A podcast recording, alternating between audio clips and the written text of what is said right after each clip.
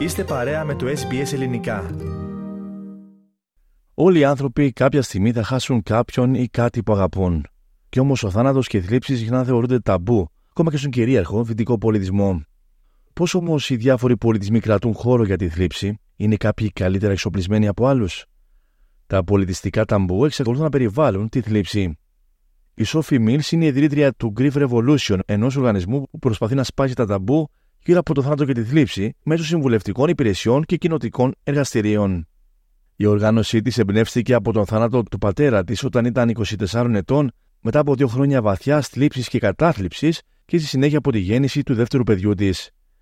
Η Σόφη λέει ότι η απώλεια της επιδεινώθηκε από αυτό που περιγράφει ως αναλφαβητισμός στο πένθος, τόσο στο σπίτι της όσο και στην ευρύτερη δυτική κουλτούρα. When I was 24, I had my dad die. And I didn't really have any skills in terms of how to process that grief. Um, and, you know, I found that sort of for the first few weeks, it was okay because I guess that was accepted for you to have an emotional response for the first few weeks. Probably about three weeks went by, and I started to notice that uh, my workplace was, you know, come on, you've you've called in sick a few times already. Like we really need you to be back in the workplace and performing. Um, my friends were sort of confused as to why I wasn't coming to the social events. And I was 24 at this age, like I'm still a young woman, you know, kind of expected to be just happy go lucky. You know, life shouldn't have really dealt you many too hard blows yet. Όπως αναφέρει κατάλαβε ότι η καταναλωτική κοινωνία δεν δίνει χρόνο για τη θλίψη, καθώς μια παρατεταμένη συναισθηματική αντίδραση είναι αντιπαραγωγική. Διαπίστωσε επίσης ότι η θλίψη συχνά γίνεται αντιληπτή ως αιώνια γεγονό που αποτελεί τεράστιο εμπόδιο στο να ζήσει κανεί με την απώλεια. I think we have an underlying belief that once a huge loss or trauma or, or something happens to us, that we will never um, get over it.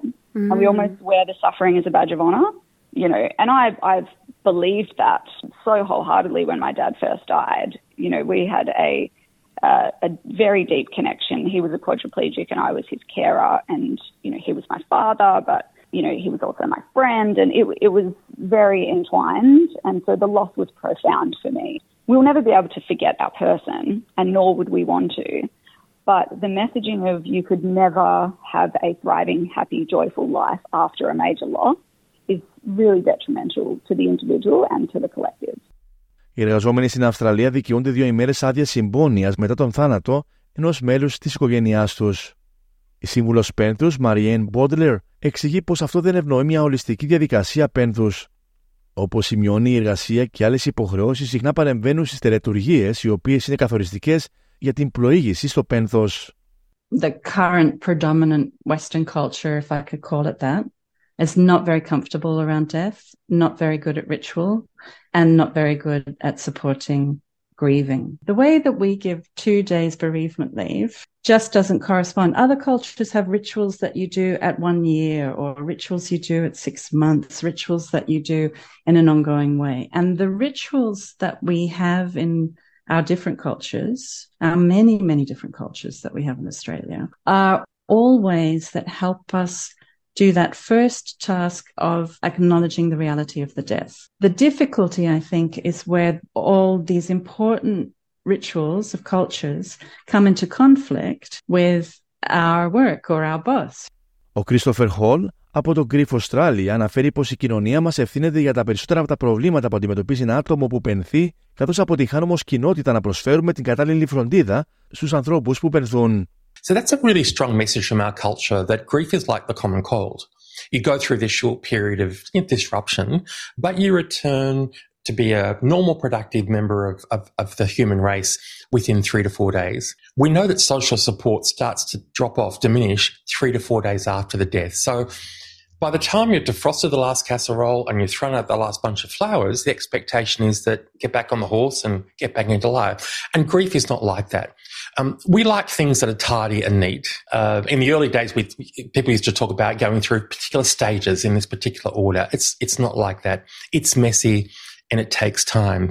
Η Τζούλη έχασε τη μητέρα τη μόλι τρει μέρε πριν από τα 17 έβδομα γενέθλιά τη και διαπίστωσε ότι υπήρχε πολύ λίγο χρόνο για να επεξεργαστεί το πένθο τη. Έχει επίση μόλι μετακομίσει στην Αυστραλία από την Ινδονησία, όπου γρήγορα έγινε σαφές ότι η θλίψη επεξεργάζεται πολύ διαφορετικά. Δεν είναι όμως μόνο ο δυτικός πολιτισμός που έχει μια σχέση αποφυγής με το θάνατο. Ο Τζόζεφ Χο εργάζεται ως υπεύθυνος κηδιών στο Σίδνεϊ εδώ και 15 χρόνια, κυρίως με κινέζικες κοινότητες και τονίζει ότι κατά την εμπειρία του υπάρχει μια προθυμία να μιλήσουν για το θάνατο στις κινέζο-αυστραλιανές κοινότητες. Ο κύριος Χο λέει ότι αυτές οι πεπιθήσεις είναι πολιτισμικές, αλλά η θρησκεία παίζει σημαντικό ρόλο, καθώς περιγράφει πως οι βουηδιστικές και οι ταοιστικές θρησκείες τείνουν να δίνουν μεγαλύτερη έμφαση σε ορισμένες ιδέες γύρω από το θάνατο, ενώ οι χριστιανοί Κινέζοι είναι λιγότερο πιθανό να εκφράσουν αυτές τις ανησυχίες. There's still a, a big avoidance in, in the whether it's in Sydney Chinese community or in Hong Kong or Southern China. They always try to avoid talking about death because they do they do believe it's bringing in bad luck. Um, they don't want to jinx it. in a word, it's hard to have it's hard to have them understand getting it a pre-plan or pre-pray for a funeral or start planning a funeral. People don't people believe if you start planning you die sooner. That's that type of thinking. Σύμφωνα με την εμπειρία του κυρίου Χό, οι ασιατικοί πολιτισμοί είναι γενικά λιγότερο εκφραστικοί για τα συναισθήματά του από ότι οι δυτικοί πολιτισμοί, κάτι που είναι εμφανέ ακόμη και όταν πεθαίνει ένα μέλο τη οικογένεια. Η Dorothy Yu είναι η ιδρύτρια της κινέζικης εταιρείας για τον καρκίνο και των χρόνιων ασθενειών στη Βικτόρια, μιας οργάνωσης που ξεκίνησε πριν από 27 χρόνια, όταν η κυρία Γιου κλήθηκε από το Αντικαρκυνικό Συμβούλιο της Πολιτείας να βοηθήσει στη δημιουργία ενός δικτύου υποστήριξης για τους κινεζόφωνους πολίτες που ζουν με καρκίνο. Κατά τη διάρκεια των πολλών ετών εργασίας της με ασθενείς με καρκίνο, η κυρία Γιου διαπιστώνει ότι υπάρχει μια ποικιλία αντιδράσεων στη διάγνωση τόσο για το άτομο όσο και για τους οικείους του, ορισμένου να κρύβουν ακόμη μια τέτοια διάγνωση. Ωστόσο, το άγχο γύρω από τον θάνατο είναι σίγουρα διαδεδομένο. they they always try to avoid dates that falls on the first day, dates with number four in it. They will like to pick a particular day and time for the actual funeral service, just so that it will they will not come in conflict with the children's um, star sign, I guess, or the year that they were born. So there's no conflict that will not bring them bad luck for attending a funeral on a certain day. Όπως αναφέρει, η παραδοσιακή κινέζικη κουλτούρα αποφεύγει εντελώς να μιλά για τον θάνατο, αλλά στις κινεζοαυστραλιανέ κοινότητες οι γενεαλογικές και ατομικές προτιμήσεις μπορούν να διαμορφώσουν την προθυμία να συζητηθεί και αυτό το θέμα ταμπού. Αυτή η παρόρμηση να κρυφθούμε από τη θλίψη είναι κάτι που η Σόφη Μίλ, ιδρύτρια του Grief Revolution, καταλαβαίνει. Τις πρώτες εβδομάδες μετά τον θάνατο του πατέρα της, συνήθιζε να κλείσει το πίσω μέρος του αυτοκινήτου της για να κρύψει τη θλίψη της, ακόμη και από την άμεση οικογένειά της αλλά από τότε που δημιούργησε την κοινότητα Grieve Revolution, ανακάλυψε μια τεράστια ανακούφιση στο να μιλάει κανείς για τον θάνατο. Κάντε like, μοιραστείτε, σχολιάστε, ακολουθήστε μας στο Facebook στο SBS Greek.